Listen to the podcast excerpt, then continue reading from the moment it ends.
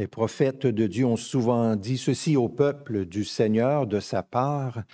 Donne-moi ton attention, mon peuple, ma nation, prête-moi l'oreille, écoute-moi.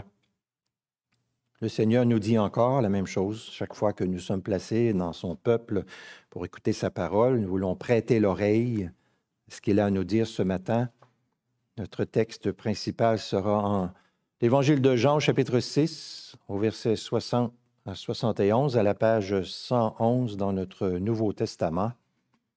Je vous invite à y tourner si ce n'est déjà fait. Jean 6, 60 à 71. Juste avant la lecture, nous prions.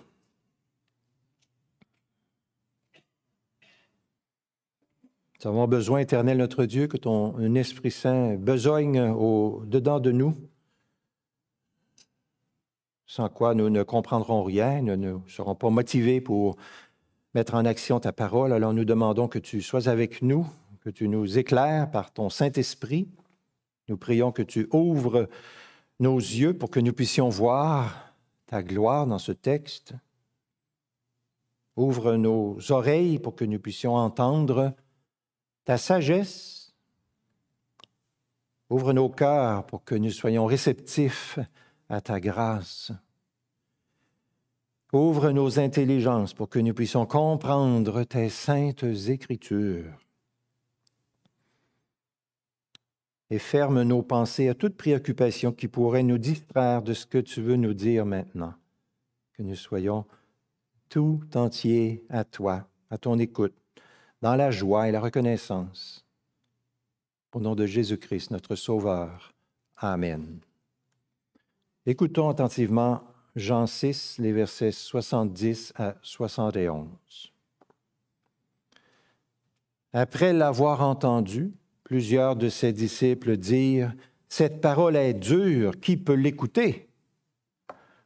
Jésus, sachant en lui-même que ses disciples murmuraient à ce sujet, leur dit, Cela vous scandalise? Et si vous voyez le Fils de l'homme monter où il était auparavant c'est l'esprit qui vivifie. La chair ne sert de rien. Les paroles que je vous ai dites sont esprit et vie. Mais il en est parmi vous quelques-uns qui ne croient pas, car Jésus savait dès le commencement qui étaient ceux qui ne croyaient pas et qui était celui qui le livrerait. Et il disait, C'est pourquoi je vous ai dit que nul ne peut venir à moi si cela ne lui est donné par le Père. Dès lors, plusieurs de ses disciples se retirèrent en arrière et cessèrent de lire avec lui. Jésus dit donc aux douze, Et vous, ne voulez-vous pas aussi vous en aller? Simon-Pierre lui répondit, Seigneur, à qui irions-nous? Tu as les paroles de la vie éternelle, et nous avons cru et nous avons connu que c'est toi le Christ, le Saint de Dieu. Jésus leur répondit, n'est-ce pas moi qui vous ai choisi, vous, les douze? Et l'un de vous est un démon. Il parlait de Judas, fils de Simon Iscariote, car c'était lui qui devait le livrer, lui, l'un des douze. Amen. Le 16 juin dernier, j'ai reçu un courriel très long, bouleversant, très intéressant, et je veux vous lire un extrait de ce courriel qui va nous aider à introduire la prédication de ce matin.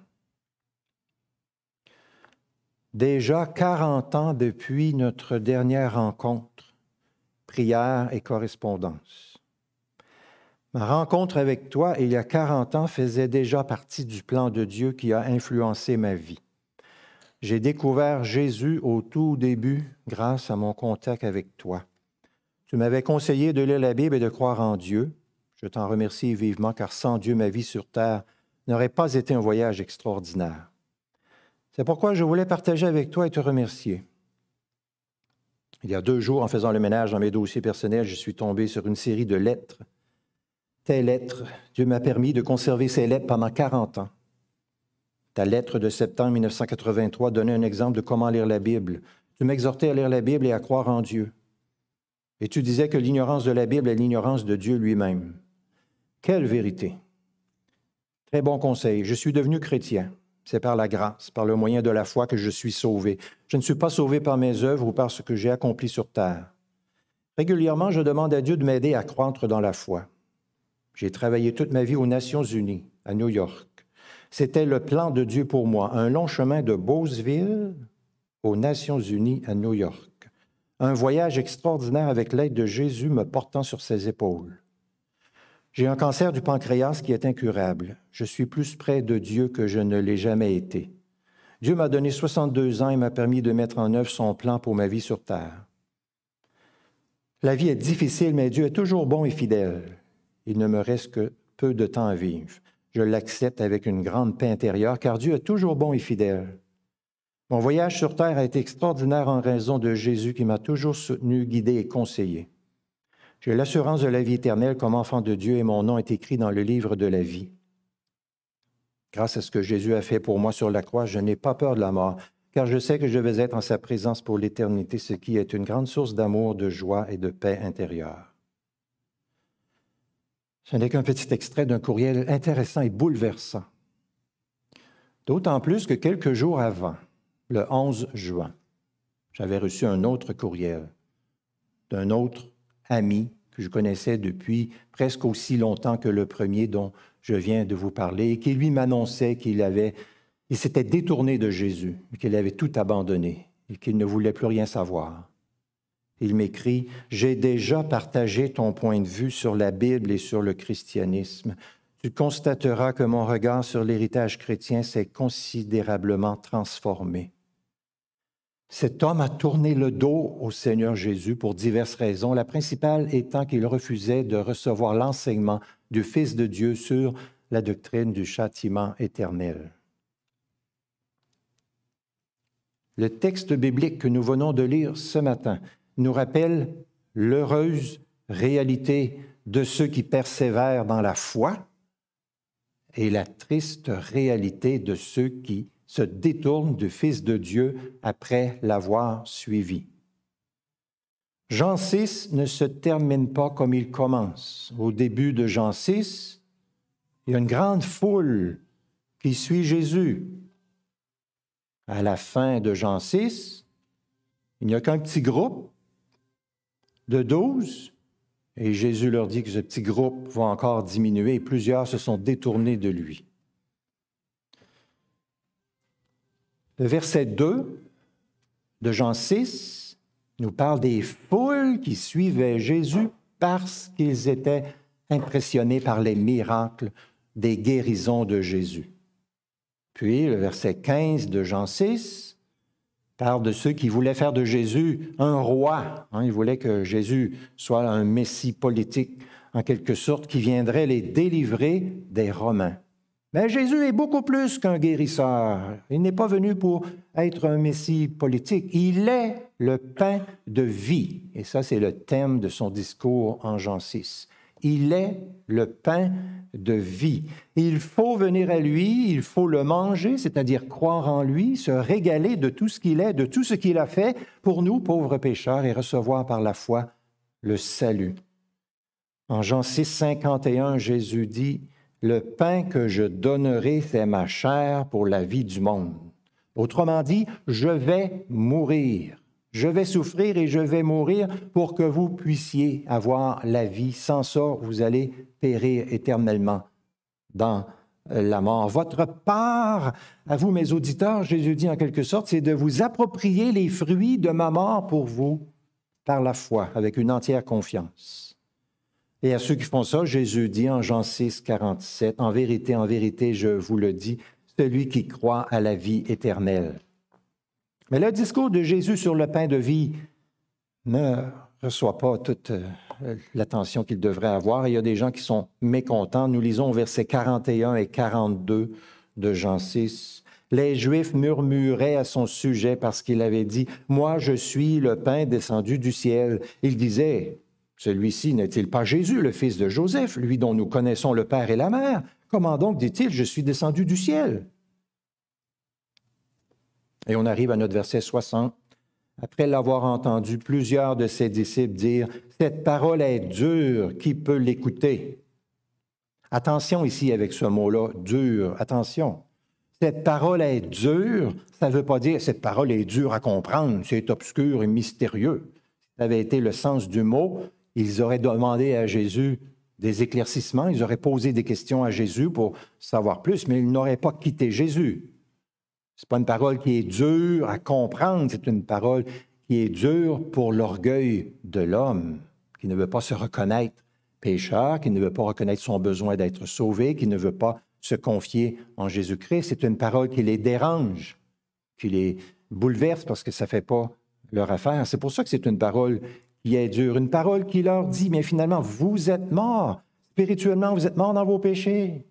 Puis il faut que moi, je meure pour vous délivrer de vos péchés, sinon vous allez périr éternellement. Ça, c'est dur à accepter pour l'homme orgueilleux. Et c'est pourquoi nous lisons au verset 66, Dès lors, plusieurs de ses disciples se retirèrent et cessèrent d'aller avec lui. Ils décrochent, ne veulent plus le suivre. Ils considèrent Jésus comme plus, n'est plus digne d'être écouté, d'être cru. Ils se retirent et cessent d'aller avec lui. Ils avaient suivi Jésus pour des raisons un peu égoïstes, des guérisons, des miracles, ils voulaient faire de lui un roi, mais quand Jésus leur demande de lui donner une confiance entière et un abandon total et, marcher avec lui, non. Ils rompent avec Jésus, ils ont soudain perdu l'appétit pour le pain de vie qu'est Jésus. Un peu de la même façon, de nos jours aussi, Jésus peut recevoir par beaucoup de personnes un certain accueil favorable, mais dès que son enseignement en vient à parler de l'état de perdition de l'être humain, puis de la nécessité d'avoir un sauveur, puis que Jésus est le seul sauveur qui peut nous dégager de nos péchés, là, l'homme moderne aussi, il arrête, il se détourne, il ne veut plus savoir grand-chose par la suite, parce qu'il dit, dans mon livre à moi, c'est pas comme ça que ça se passe. Mais dans dans notre livre à nous, c'est pas là que se trouve la vérité. La vérité, elle est dans le livre de Dieu, puis le livre de Dieu est clair et net et catégorique. Jésus doit mourir pour nous délivrer de nos péchés, sinon nous sommes perdus pour toujours. Devant les disciples qui se détournent de lui, est-ce que Jésus panique? Non. Est-ce que Jésus dit, oh, excusez-moi, excusez-moi, excusez-moi, je retire ce que j'ai dit pour essayer de les garder avec lui? Bien sûr que non, il ne fait pas ça. Est-ce qu'il est inquiet, troublé, découragé? Non. Est-ce qu'il se met à les flatter pour dire, il faut que vous restiez avec moi, il faut que vous restiez avec moi à tout prix? Non, Jésus ne fait pas ça. Est-ce qu'il est surpris que des personnes se détournent de lui? Pas du tout. Je vais relire les versets 61 à 65. Notez bien l'assurance sereine et souveraine de Jésus ici. Jésus, sachant en lui-même que ses disciples murmuraient à ce sujet, leur dit, Cela vous scandalise? Et si vous voyez le Fils de l'homme monter où il était auparavant? C'est l'Esprit qui vivifie, la chair ne sert de rien. Les paroles que je vous ai dites sont esprit et vie. Mais il en est parmi vous quelques-uns qui ne croient pas. Car Jésus savait dès le commencement qui étaient ceux qui ne croyaient pas et qui était celui qui le livrerait. Et il disait, c'est pourquoi je vous ai dit que nul ne peut venir à moi si cela ne lui est donné par le Père. C'est Dieu qui sauve. Sans Dieu, nous ne pouvons pas être sauvés. Jésus dit, la chair ne sert de rien. Donc, devant la défection d'un certain nombre de personnes, Jésus ne se décourage pas, ne démissionne pas, il sait très bien où est-ce qu'il s'en va. Il avait dit un peu plus tôt dans ce chapitre 6, au verset 37 à 39, tout ce que le Père me donne viendra à moi, et je ne jetterai point dehors celui qui vient à moi, car je suis descendu du ciel pour faire non ma volonté, mais la volonté de celui qui m'a envoyé. Or, voici la volonté de celui qui m'a envoyé, que je ne perde rien de tout ce qu'il m'a donné, mais que je le ressuscite au dernier jour. Autrement dit, on voit que pour Jésus, tout est sous contrôle. Le Père lui donne les élus, puis Jésus vient, puis il sauve les élus. Jésus est habité par une confiance, une assurance merveilleuse, magnifique ici. Après le départ d'un certain nombre de disciples qui abandonnent, Jésus pose une question à ses douze apôtres. Verset 67. Et vous, ne voulez-vous pas aussi vous en aller? Cette question donne une occasion à l'apôtre Pierre, qui se fait le porte-parole du groupe, de donner une magnifique déclaration d'allégeance au Seigneur Jésus. Au verset 68 et 69, suivez bien dans votre Bible. Simon Pierre lui répondit, Seigneur, à qui irions-nous? Tu as les paroles de la vie éternelle, et nous avons cru et nous avons connu que c'est toi, le Christ, le Saint de Dieu. Quelle belle profession, confession significative et glorieuse ici de la part de l'apôtre Pierre. Une énergique profession de foi. On ne sent pas ici d'hésitation, de tatouinage, de doute, mais certitude et assurance. Tu as les paroles de la vie éternelle. Tu es le Christ, le Saint de Dieu. L'apôtre Pierre les prononce avec une pleine persuasion, avec un amour ardent, un enthousiasme pour son Sauveur. Notez aussi l'exclamation, on pourrait dire, douloureuse à la simple pensée de quitter Jésus.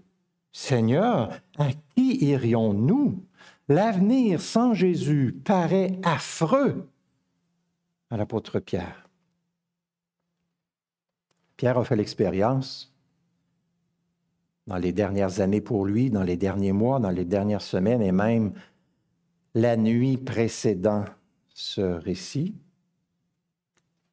De qui est Jésus? Juste la nuit précédente, Jean 6, 16 à 21, nous est raconté que les, les disciples étaient dans le trouble sur la mer, une tempête, et ils avaient des difficultés. Jésus est allé à leur rencontre en marchant sur les eaux, en leur disant, C'est moi, soyez sans crainte. Donc Pierre, il connaît bien par expérience, lui et ses collègues apôtres, à quel point Jésus est unique. Personne ne peut compétitionner avec lui. Et il sait très bien que si on se détourne de Jésus, qu'est-ce qui reste? C'est la perdition, c'est la mort, c'est le désastre. Ésaïe 65 dit ceci, écoutez bien. Vous qui abandonnez l'Éternel, ainsi parle le Seigneur. Voici que mes serviteurs mangeront, mais vous aurez faim. Voici que mes serviteurs boiront, mais vous aurez soif. Voici que mes serviteurs se réjouiront, mais vous serez honteux. Voici que mes serviteurs triompheront dans la joie de leur cœur, mais vous, vous crierez dans la douleur de votre cœur et vous vous lamenterez l'esprit abattu. C'est toujours là que conduit l'abandon du Seigneur. Si vous, lisez le livre des, des juges, vous voyez que c'est une vérité qui revient constamment. Abandonner l'Éternel conduit toujours à la détresse. Toujours. Pierre n'avait pas la connaissance exhaustive de toutes les connaissances qui existaient sur la planète Terre, mais il connaissait très bien son Sauveur. Et pour lui et pour les apôtres, c'était Jésus-Christ ou rien. Il n'y avait personne d'autre que lui, que Jésus, qui pouvait combler, satisfaire pleinement les aspirations, les besoins du cœur humain.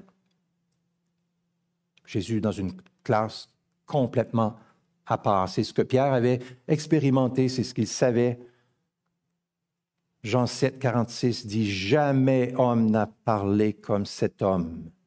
Jamais. Qui pourrait donc nous apporter un enseignement ou une vie meilleure, supérieure à ce que Jésus nous apporte?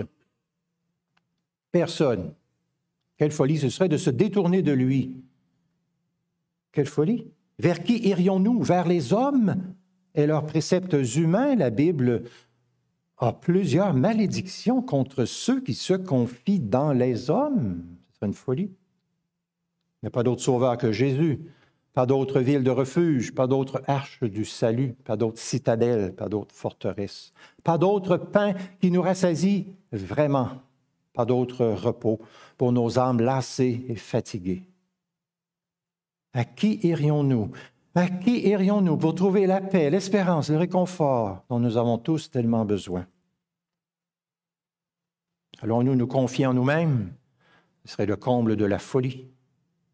À qui irions-nous? Allons-nous aller à Mahomet et à l'islam? Non, il se trouve là aucune parole de vie éternelle, aucune. Allons-nous nous livrer à la musique contemporaine et à ses vedettes? Non, il n'y a aucune parole de vie éternelle là. Allons-nous nous choisir un coach de vie qui va venir avec son baratin insensé, nous chatouiller les oreilles et nous flatter? Non, il n'y a pas de parole de vie éternelle là non plus. On dit parfois, as-tu lu tous les écrits tibétains? As-tu fait une analyse profonde et sérieuse de toutes les religions, de toute l'histoire de l'humanité avant de choisir ta religion?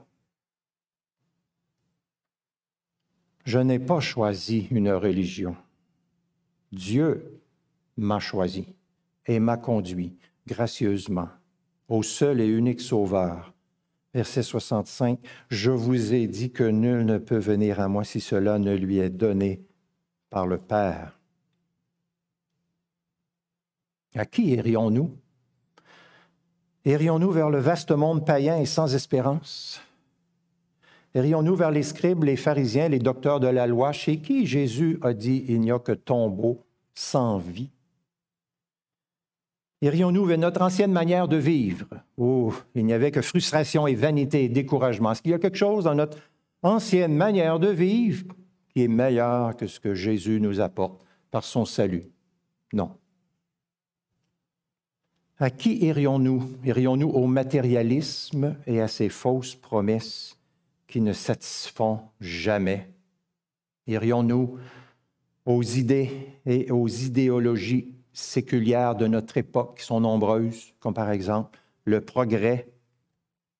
Ce mot recoupe des aspirations qu'ont des gens face aux avancées de la science, de la médecine, des communications, Nombreux sont ceux qui pensent que nous approchons un âge d'or où il n'y aura plus de maladies, plus de misère, plus d'ignorance. Tout sera beau. Quelle illusion. Le péché est encore ici, il est encore avec nous. La science ne peut pas le conquérir, ni l'intelligence artificielle non plus. À qui irions-nous? Vers l'athéisme? Non, il n'y a rien là pour nous irions-nous vers la nouvelle vieille religion woke? Non. Toutes ces choses sont des idoles qui ne sont d'aucune aide. Dieu nous a fait la plus belle grâce, il nous a démontré le plus grand amour possible en nous envoyant son Fils unique Jésus sur la terre. Il nous a parlé par lui, il nous a conduit à lui, il nous a donné la foi pour que nous nous confions en lui. Il nous a conduit comme un papa conduit son enfant par la main, juste qu'au Sauveur. Si nous nous détournons de lui, nous serons bien malheureux. Si vous songez à abandonner le Seigneur parce que vous êtes tourmenté par des détresses, des difficultés, du trouble, des épreuves, posez-vous la question, à qui est-ce que je vais aller? L'apôtre Paul écrit, Christ est tout. Il écrit aussi en Colossiens 2, 9 et 10, nous avons tout pleinement en lui. Imaginez-le, tout pleinement en lui. Où est-ce qu'on va aller si on se détourne de lui? David écrivait dans l'Ancien Testament, Un jour dans tes parvis vaut mieux que mille ailleurs. Pourquoi est-ce qu'on irait ailleurs si un jour près de lui vaut mieux que mille ailleurs? L'Ancien Testament annonçait, comme j'ai fait allusion tantôt dans l'histoire pour les enfants, au fait que le Messie allait venir, c'est lui qui allait expier la faute. Et le Nouveau Testament nous montre que c'est Jésus qui est venu, il a expié la faute. Il nous a délivrés pour toujours de l'horrible et terrible fardeau de nos péchés, de notre culpabilité, pour nous donner la vie éternelle. En Jésus, nous avons le repos, nous avons la paix, nous avons le réconfort, nous avons les ressources dont nous avons besoin pour vivre notre vie ici-bas. Nous avons une satisfaction profonde, véritable, authentique que nous ne pouvons pas trouver ailleurs que la vie serait grise et sans saveur sans Jésus. L'apôtre Pierre le sait bien, et sa profession de foi ici est comme un rayon de soleil, de lumière. Nous sommes invités, chacun d'entre nous, à la faire nôtre, cette profession de foi. En Jean 8, 31, Jésus dit, Si vous demeurez dans ma parole, vous êtes vraiment mes disciples. Si vous demeurez dans ma parole, si vous ne demeurez pas dans ma parole, si vous me tournez le dos, vous n'êtes pas vraiment mes disciples. Et c'était le cas de certains qui étaient considérés, vus comme des disciples qui suivaient Jésus depuis un certain temps, jusqu'au moment où Jésus a dit des choses qui, là, ça ne faisait plus leur affaire, et ils ont décidé de couper le lien avec lui. Il n'est plus digne d'être écouté et d'être cru. Bien-aimés, sachez que c'est impossible que la prédication de la parole de Dieu ne soit jamais une occasion de scandale pour certaines personnes. Nous ne devons pas abandonner la parole de Dieu parce qu'elle ne plaît pas aux perdus. Parce que tout le monde ne croit pas, il ne faut pas moins estimer l'Évangile. Jésus explique dans ce texte ici que tous sont aveugles et morts jusqu'à ce que le Saint-Esprit vienne pourrait dire allumer la lumière dans les cœurs et donner la foi. Il ne faut pas que nous soyons très surpris que les gens ne croient pas. Tout être humain est incrédule, à moins que Dieu intervienne par son esprit. Laisser lui-même le pécheur choisit toujours le péché. La conversion est toujours une œuvre de la grâce divine. Regardez les versets 70 et 71 maintenant. Jésus leur répondit, n'est-ce pas moi qui vous ai choisi, vous les douze? Et l'un de vous est un démon. Il parlait de Judas, fils de Simon Iscariote, car c'était lui qui devait le livrer, lui, l'un des douze. Jésus arme ses apôtres contre un nouveau scandale. C'est comme s'il leur dit, regardez bien les gars, là, vous venez de voir des disciples qui m'ont lâché, qui sont partis. Découragez-vous pas, mais je vous préviens, vous êtes douze, vous allez être onze bientôt. Il y en a un qui est un démon parmi vous. Jésus ne veut pas que ces apôtres, les onze, et que nous, nous soyons découragés quand nous voyons des personnes qui ont marché avec Jésus, qui marchaient avec Jésus, puis un jour qui se détournent de lui. En conclusion, la prédication que vous avez entendue ce matin a pour but de vous persuader de rester attaché à la grâce de Dieu. Vous savez, dans le livre des Actes des Apôtres, on voit l'apôtre Paul et ses collègues qui vont de ville en ville. Ils disent, allons voir ceux qui ont cru, où est-ce qu'ils sont rendus. Et ils y vont, c'est écrit en Acte 13, 43, ils les persuadaient de rester attachés à la grâce de Dieu. C'est le but de la prédication de ce matin. Ce que vous avez entendu, ce n'est pas juste une information comme ça en passant. Mais la parole de Dieu vise une réponse de notre part. Quelle réponse? La réponse de la foi persévérante. Parce que le Fils de Dieu, avant de quitter la terre, a dit, Celui qui persévérera jusqu'à la fin sera sauvé. Amen.